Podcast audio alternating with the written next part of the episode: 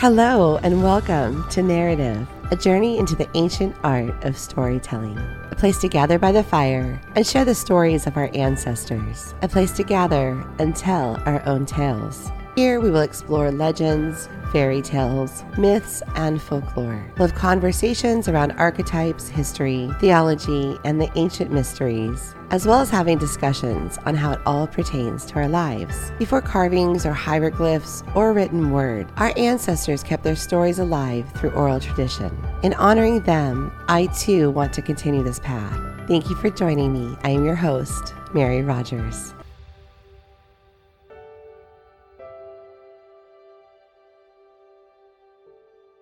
In the beginning, before life and before gods, there existed an iridescent field of energy, a primordial force that was surrounded by an empty void. And this energy, this force, was known by its name, chaos. And though chaos was alone, it was not isolated nor lonely, for it had come to know another element that had also suddenly just came to be. This element was known by its name, mist. And the two fell in love, this energy and this element. And together, in the dark union between chaos and mist, a primordial cosmic daughter was conceived. And this daughter was known as Night. And upon her head she wore a crown of stars, vast and beautiful. She wore a robe of mist, and in her eyes burned the fire and fury of the Milky Way. And it was she, the goddess Nyx, that gave rise to everything else within the universe. Known as a benevolent goddess of the underworld, Nyx could also instill great fear. As the consort of all darkness, from the murky realms of the edge of the universe to the underground where sunlight could not reach, she was immensely powerful. And it's been said that even Zeus, in his great awe, trembled at her very name. And it was their children, the children conceived between night and darkness, that would one day illuminate the face of Gaia, as darkness and night gave rise to their opposites, brightness and day. Their children were many. They bore sleep, dreams, death, resentment, nemesis, misery, the furies, and even the fates. Until at last, one very special child was born, a sweet baby that was called love. And while Nyx could be dangerous, she was also known as beautiful. And many blessed her for the peace she bestowed, though she was best known as she who bends her sway, both gods and mortal men. The Orphic mysteries claim that it was she, the winged mother Nyx, that gave birth to the goddess Hecate or Hecate, both of which pronunciations exist, just as her name can either be spelled with a C or a K.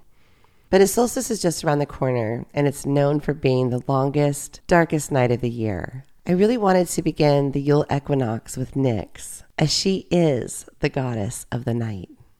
Major events in the Celtic year are celebrated by eight festivals, four of which record stages of the Earth's revolution around the sun, summer and winter solstices, when the hours of daylight are at their longest and shortest. And then there's the spring and autumn equinoxes, which hours of daylight and darkness are exactly the same. Four cross quarter festivals fall halfway between the solar festivals, and their celebration actually marks the start of each new season.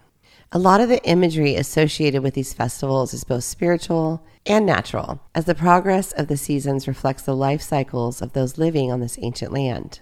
If you seek them out, earth spirits may share their joy and magic with you as you celebrate life's mysteries within the eight festivals. In Druid lore, the yew tree is actually symbolic of the winter solstice at the end of the year, guardian of the spirits of the dead in preparation for rebirth, while Scots pine points the new journey's way, symbol of the winter solstice at the start of the new year. Holly and yew berries appear like drops of blood, the life force preserved through the dead of winter while mistletoe, the gold bough, guards the threshold, like Janus, god of endings and beginnings, looking both forward and behind. By starlight, the ancient spirit of the forest gazes in wonder at the tiny seedlings growing in the snow covered soil with their promise of renewed and eternal life. At solstice, something magical happens. With the end of the longest night, the dark is defeated with the return of the sun, the return of light, of hope, of promise. The goddess gives birth to the sun god, and the sun begins to wax, and the days grow longer. All that is hidden will begin to emerge. At Yule, we celebrate winter and the rebirth of the sun. At Samhain, the goddess followed the god into the underworld, and the earth began its long winter slumber. It's believed that the goddess lives forever, but that the sun god is born annually every Yule. He matures during the winter and spring, then becomes her lover. He mates with her during the fullness of the growing season, and then grows old and frail as the crops mature and are harvested. At Yule, the goddess gives birth to his son, the new sun king, after the old king dies, and so the annual cycle begins again. The Druids believed that the Oak King ruled during the waxing year. At Yule, he would battle and overcome the Holly King, who would then rule during the waning year. And at Litha, the summer solstice, the two kings would battle again, and the Holly King would emerge as victor until the next Yule.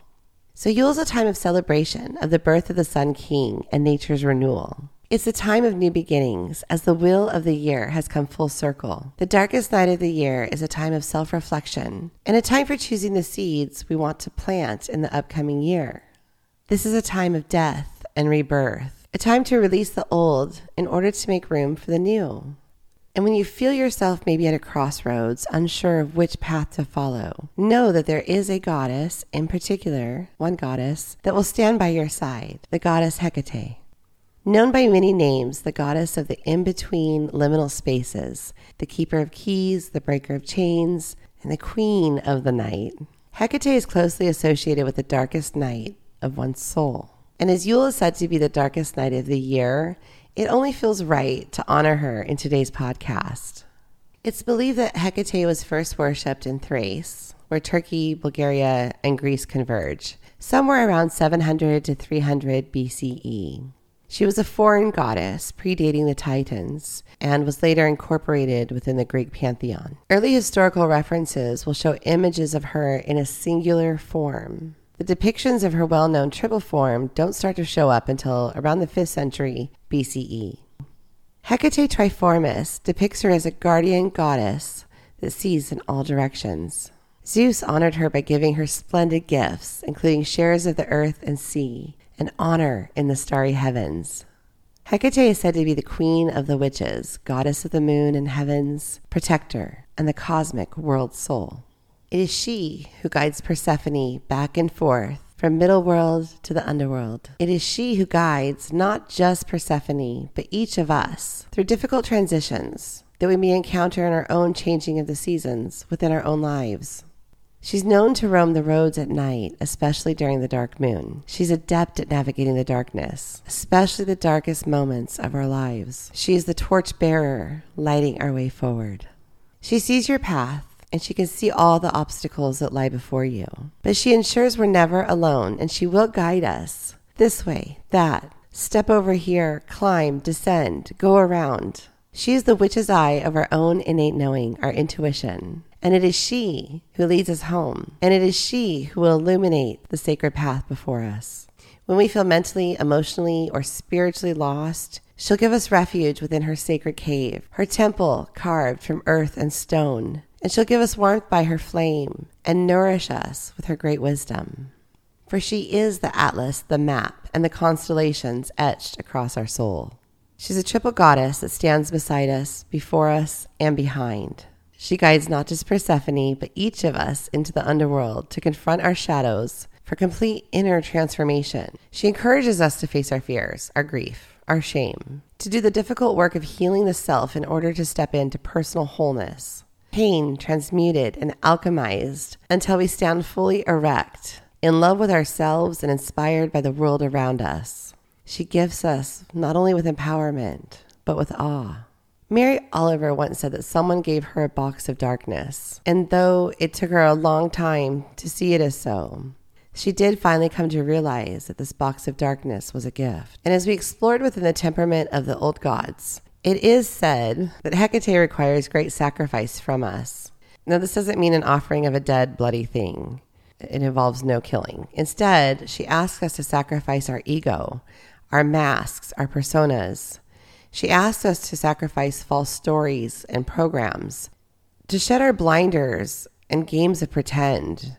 And in its place, she asks us to be brave and courageous, to show up vulnerably and authentically to stand so steadfast within our power that the opinion of others is no longer our business.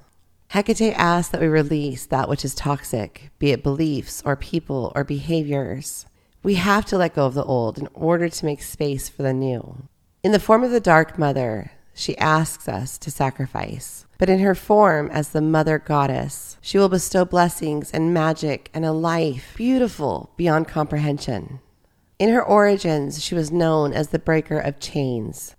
Summoning her presence was said to release you from whatever you found to be binding. And as the Keeper of Keys, she carries the skeleton key that opens the gate to our souls, so that we open the threshold to our hearts. She's the soul of the wild woman, the dark goddess, who resists and persists to embody her truth. Hecate's crossroads are the spiritual epicenter of all, and we meet her when we're ready to claim our own soul keys. Hecate teaches the way to break free of our chains is by unlocking the deepest parts of our soul. Thank you for joining me on this episode of Narrative. If you are moved by today's episode and are looking forward to future broadcasts, be sure to hit subscribe. And as always, likes and shares are always appreciated and donations are always welcome. I had a great time with you today and I can't wait to be with you again next week. Yours truly, XOXO, Mary Rogers.